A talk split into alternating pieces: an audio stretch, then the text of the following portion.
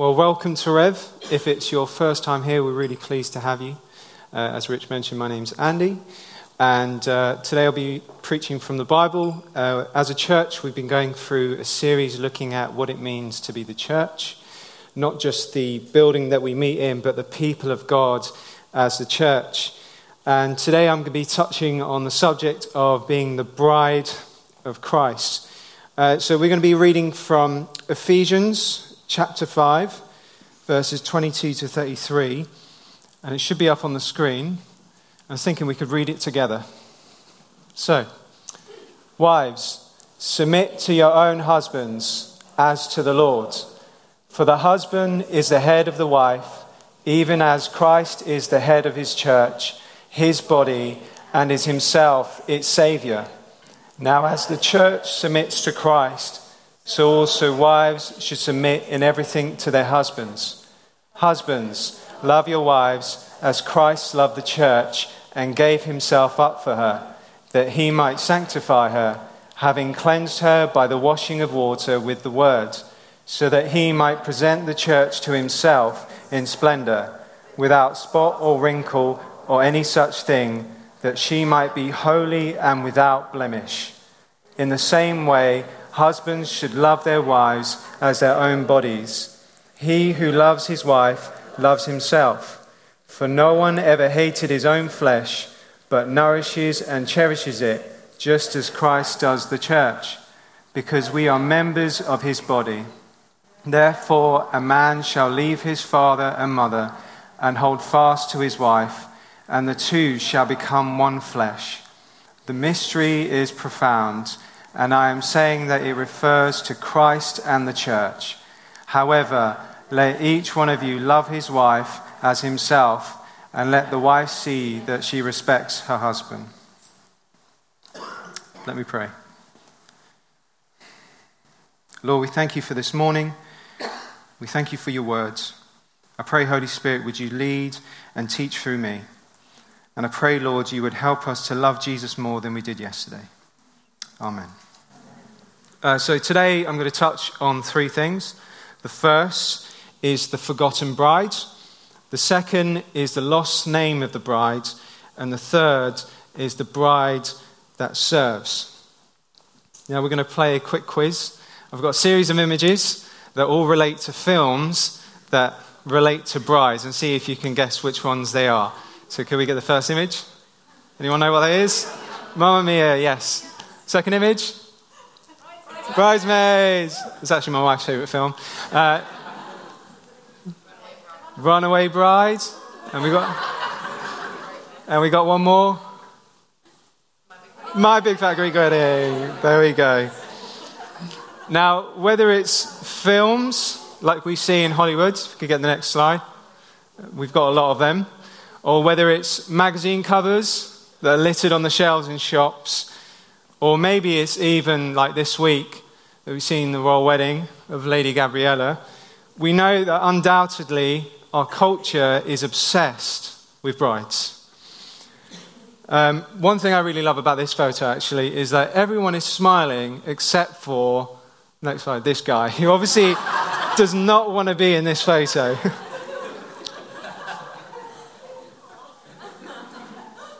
So our culture is obsessed with brides, wedding days. According to hitchedwife.org, obviously I go on that often, um, approximately 10 billion pounds is spent on weddings in the UK every year. That is a lot of money. I'd love to have a bit of that. Um, um, it's undoubtedly that we can say that our culture is very good at celebrating brides. But one thing that happens, which is slightly unusual, is that after the wedding day, we stop referring to these women as brides, don't we? And I want to ask the question why is that? Other than the obvious title change, why do we lose the title bride? I think maybe one reason is that the wedding, the wedding day itself is often reminisced. Uh, we think about what has happened in the past as the event, and we should. It's a beautiful day where we have two people exchanging vows and committing themselves to one another. We have friends and family that have gathered together to celebrate the union. We've got an amazing dress. We've got lovely food and maybe even a party afterwards. But I think because we often reminisce about the wedding day and we treat it as an event in the past, then everything that might relate to that wedding day we would treat likewise. And so the danger is that we can see the bride as a one time event. Maybe another reason is that because our culture has such a high view of the wedding day, we often have a low view of marriage. When was the last time you picked up one of those magazines and found a double page spread celebrating 30 years of marriage? When did you watch a film where we went beyond the wedding day and we got into the nitty gritty reality of what it looks like to be married? Very often, we're presented with a cheating scandal or divorce. You see, the culture has summed up really well. The wedding day is a public spectacle to celebrate, the marriage is a private strain to cover up. It's as if we've taken that diamond on a ring and we've exchanged it for that ball on a chain. And so I want to help us today to see that the term bride should not be forgotten. And why is that? Because God calls his people a bride. Just going to drink some water.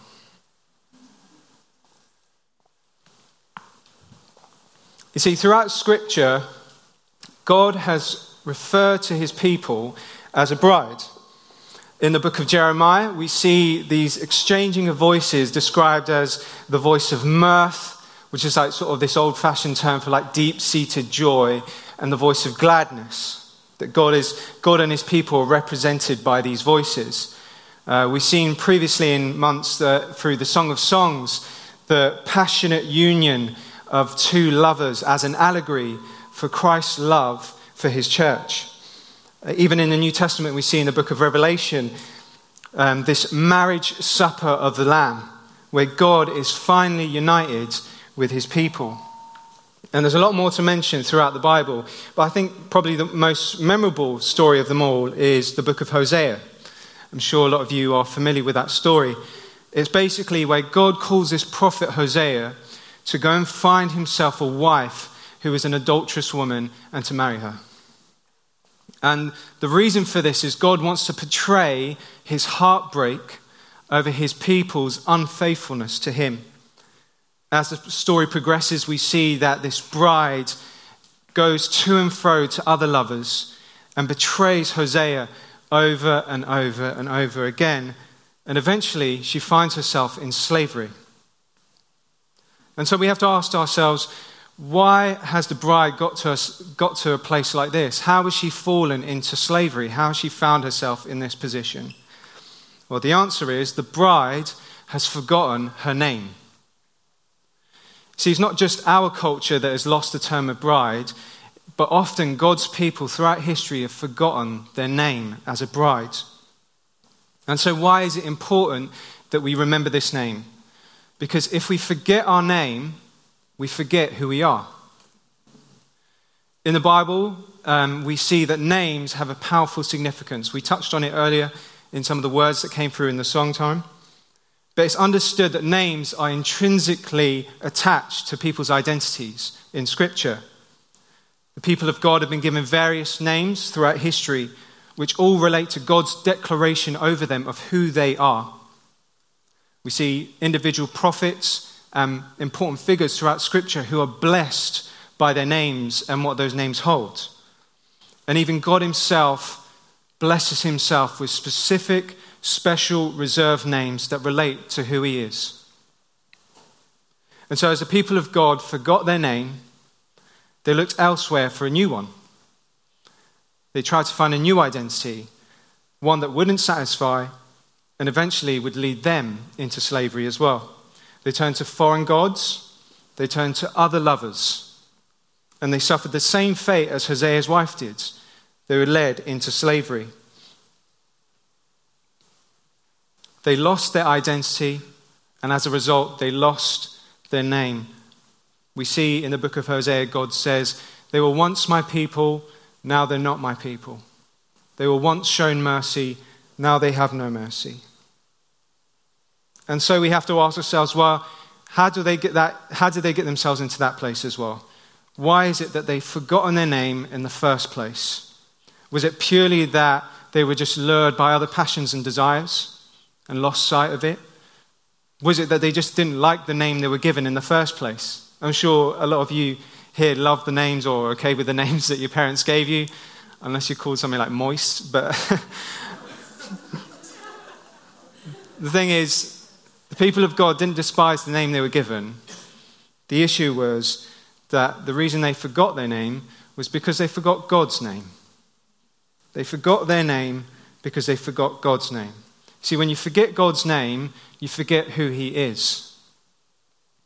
And so I want us to rediscover today the name that God, that God has for Himself, which is husband and bridegroom. If you feel your love for Jesus is dwindling, that your commitment to Him has dragged a little bit, that you feel a bit tired, unmotivated, uninspired by your relationship with God, you feel a bit skeptical, maybe in a rut, maybe you're just a bit bored. Can I invite you to rediscover God's name? Because it will not only show you who God is, but it will inform you of who you are in light of His name. And so God's made it so that He's given us the name and given Him the name that would be so tightly knitted together that belong to the most intimate relationship that we know husband and wife. So when we get into Ephesians, we come to this shocking revelation that as Paul's addressing married couples in the church in Ephesus on how they should treat one another and how they should conduct themselves, he's saying the climax of this all is a picture, this profound mystery of God's love for his people, of God's commitment to his bride, his church. Many of the church fathers throughout history would agree that at the center of the gospel is a love story. It's a story about a bridegroom chasing his bride, winning her back, wooing her. It's about Christ and the church. And so, when you understand that the relationship the church has with God is marital, it changes everything. Uh, theologian Michael Reeves he puts it like this Christ had been a distant figure, doing out his grace from afar, approachable only through other mediators, such as priests and saints. Before him, one could have never have confidence or no intimacy. But if Christ is the church's loving bridegroom, what place is there for mediators between him and us? And what now would the church want from him? Not some thing called grace, but the bridegroom himself, freely offered. Now, the reformer Martin Luther adds Let us oft think of this nearness between Christ and us. If we have once given our names to him, and not be discouraged for any sin or unworthiness in us, who sues a wife for debt when she is married? Therefore, answer all accusations thus Go to Christ. If you have anything to say to me, go to my husband. At the center of the gospel, we not only see the dissolving of the debt of sin, we see this exchanging of two parties. We see God and his people giving themselves over to one another. And so Paul tells us frequently in this passage that husbands and wives should give themselves over to each other. For the wife, it's to submit.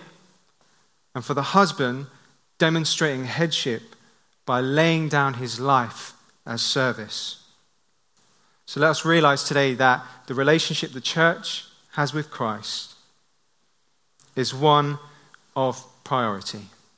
Just as marriage is a relationship of priority, the relationship that we have as the church with Jesus is one of priority. One that means that we come to Him and submit as the bride, and that he comes to us as our beloved. So, Paul paints really beautifully, doesn't he, in this passage, how the husband and the wife become one. All that is his is mine. All that is mine is his. Wives, submit to your husbands in everything. Husbands, Love your wives as you would love yourself. For no one ever hated his own flesh, but cherishes it and nourishes it. Therefore, a man and woman shall unite and become one flesh. Now, for some of you, when we were reading that passage, there was a word that came up that probably made you feel a little bit uncomfortable. And the word was submit. You see, we can read that word with a bit of a skewed lens, I think.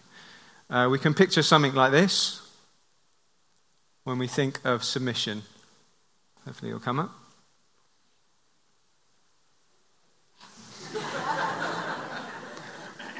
I finally got some wrestling in a sermon. um, we picture something like this, where there's two parties who are fighting for dominance, and eventually one of them succumbs to the other. Now, I want us to know that that is not the picture Paul is painting here when he talks about submission. He's not talking about this. Submit is not a dirty word. Let's just put it out there. Submit is not a dirty word. Our culture would tell us it is. I'm going to show you that it's not. See, after this command that Paul gives, Paul mentions the word love six times. And then we pick up on themes like this self sacrificial service, perfecting, cleansing, washing, presenting, splendor, holiness, without blemish, cherishing, nourishing, oneness. Do you know, all those themes relate to the role of the husband. I don't know about you, but if you would submit yourself to someone like that, I'd be quite happy. The musician Stephen the Levite says, They say it's a ball and chain. I say they misheard. I've never felt more free than when I'm with her. They say it's a ball and chain. I say they misheard. I've never felt more free than when I'm with her. The reality is, the Bible's really clear about submission. We're not going to skirt around it. The picture is of Christ to the church, which means being subordinate and obeying. It has nothing to do with force or oppression. But as the Son happily submits himself to the Father as his head, and as the church happily submits itself to Christ, who is its head, so the wife happily submits herself to the husband, who is her head. It doesn't speak of inferiority or weakness, but as we've seen in the passage, it's quite the opposite. It's the order that God has set in place. And when it's done well, it's spiritually very powerful. In marriage, we play roles beyond ourselves. For the husband, he plays Jesus. And for the wife, she plays the church. And this becomes our magnetic north and it keeps both of our eyes set on the eternal wedding, as well as keeping our attitudes and our conduct holy and orderly in our earthly marriages. Uh, 1 Corinthians 11, verse 3 says, But I want you to understand that the head of every man is Christ, the head of a wife is her husband, and the head of Christ is God's. There is real joyful submission in God's idea of submission. In the divine marriage between God and his church, we see Jesus gives all of us, gives himself to us, and we give all of ourselves to him. Jesus takes all of us, and we give all of ourselves to him. But then we have to ask the question well, what does the church have that we could offer to Jesus? What do we have that we could offer to Jesus? The answer is nothing. We offer nothing of value to Jesus. See, we're ruined, lost, spiritually adulterous people. We're like Gomer, Hosea's wife, a bride who's gone to and fro to other lovers, other passions, and eventually we've become slaves to our sin, to our flesh. See, there's no beauty in us to offer to Jesus. There's no portion that we could share with this bridegroom. We bring only our sin, our weakness, our failures, and our debt. Now, this will humble us as a church. Why? Because we're unworthy to be called His bride. What impressiveness do we have that could please the holiness of God? What good works have we done that could satisfy the righteousness of God? You see, we're a bit like a bride in a dress who's gone through a tough mudder on her way to a wedding day. Now, before everyone starts calling me a moaning myrtle or Debbie Downer, this actually can give us a lot, a lot of confidence and comfort knowing this. How on earth can we know that this will give us confidence? Well, because just as I said earlier on, we remember God's name. God's name is bridegroom. And what significance then does that have for us? Well, let's think about God. He's holy, He's set apart, He's spotless, without blemish, He's good in every way, He's righteous, He's without evil or sin. This God would plunge to such depths to purchase a bride like us. See, what joy would well up inside you in light of this love? That, that God would go to such lengths to purchase for himself a ruined bride. See, it's nothing that we've offered to him, but it's everything that he has offered to us.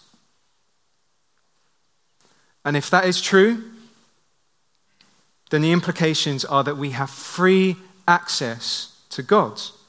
If God is our bridegroom and the church is the bride, then we have free access to God.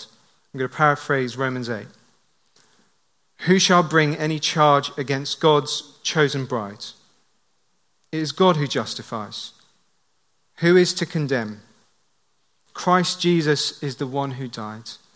More than that, who was raised, who is at the right hand of God, who indeed is interceding for his bride. The command we see in Ephesians husband, give up your lives for your wives. If the church is God's bride, then it came at a cost. Jesus laid down his body for his bride. He was beaten, he was bruised, he was mocked, he was tortured, he was killed. So that by his blood we might be washed clean. So that by his blood our sins might be removed that we might be pre- presented to Him as forgiven and righteous. This is the unusual thing. In the divine marriage, as the church comes to Christ as the bride, the bridegroom takes off his garments and then he dresses his bride in them. Jesus covers our shame.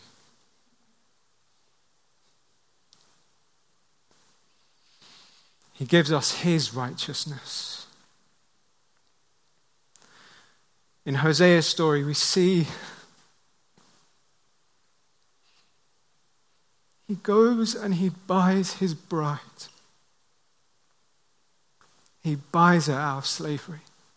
He brings her home. He covers her. And eventually they unite.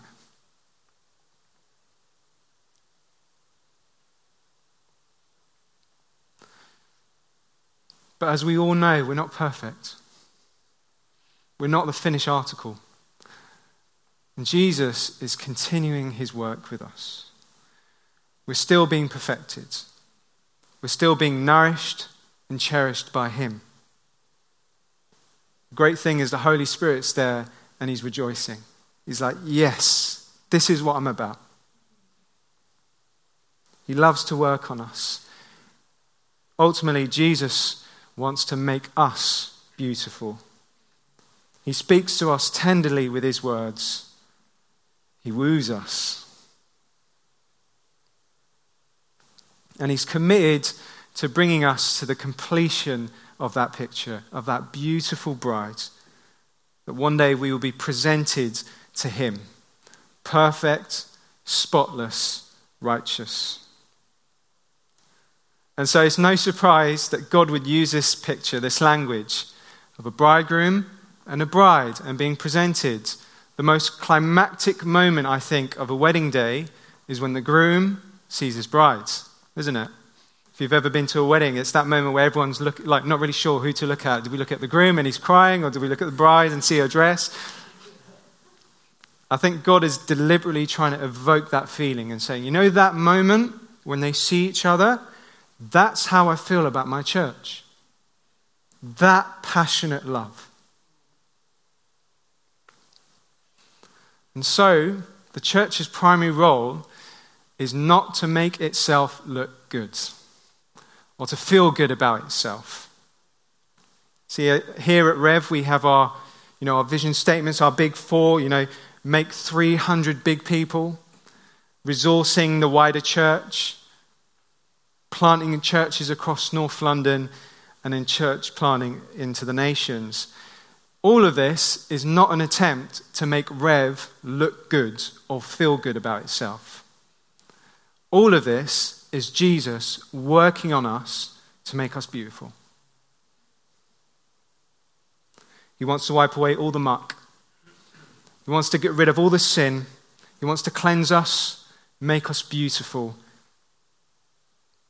And it all culminates at the marriage supper of the Lamb, where God is united with his people, where he comes face to face with his people, with his bride.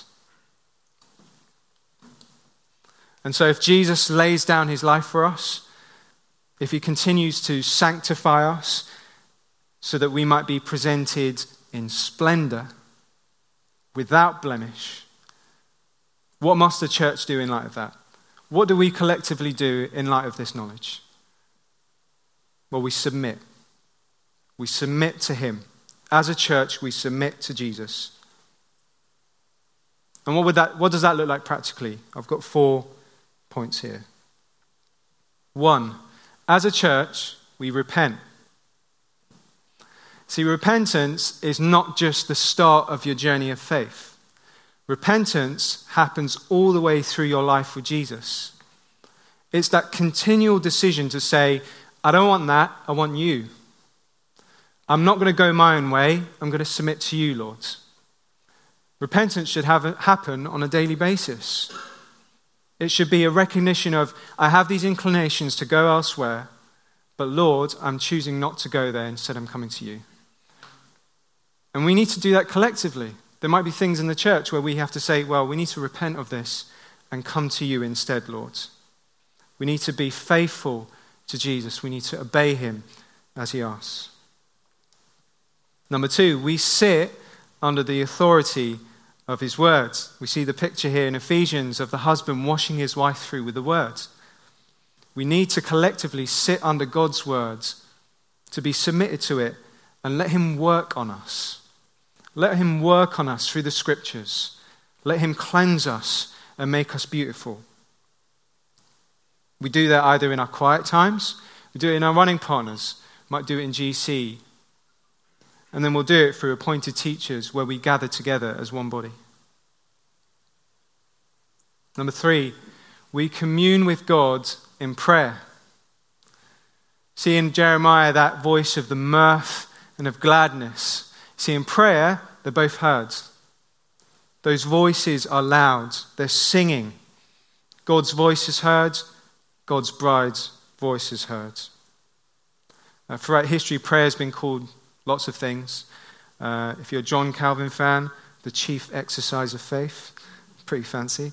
Um, others just call it talking with God. I think the best description I found is communion.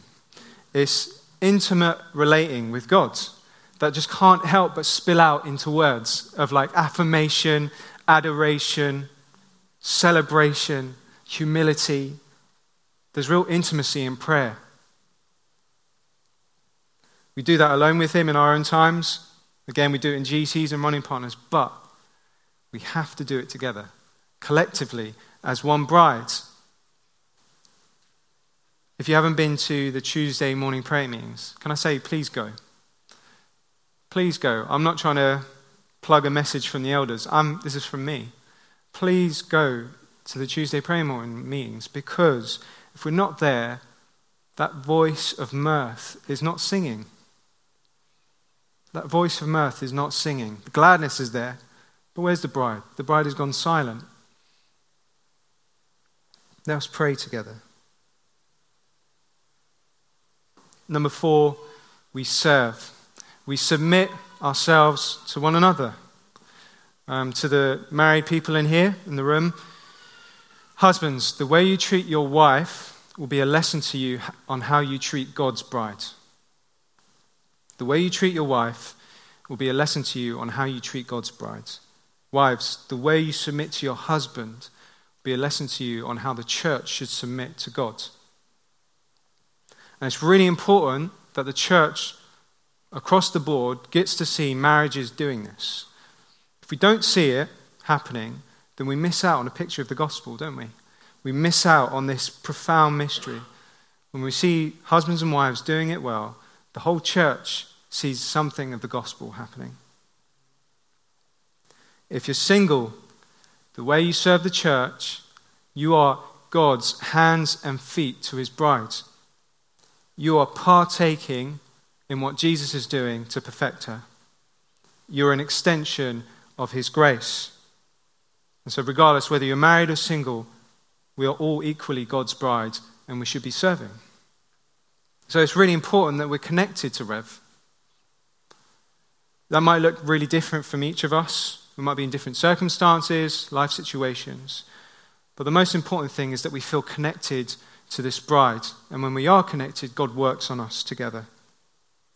So make yourself available, whatever circumstances, whatever grace you have on you to do, make yourself available to God's bride.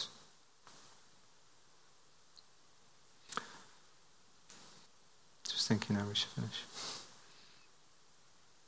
How about we pray?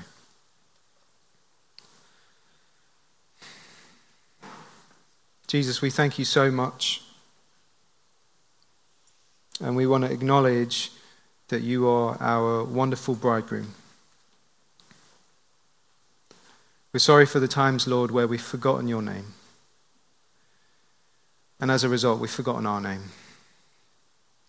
Lord, help us to die to our pride and submit ourselves afresh to you. Uh, we, trust, we trust that you are faithful and that you are a good husband to your bride. We believe that you will make us beautiful. We look forward to the day where the voice of mirth and the voice of gladness is always heard, where your people are finally one with you will see your face and will be like you. And Lord, I pray as Revelation 19, verse 7 says, let us rejoice and exult and give him the glory, for the marriage of the Lamb has come, and his bride has made herself ready. Lord, we thank you. In Jesus' name I pray. Amen.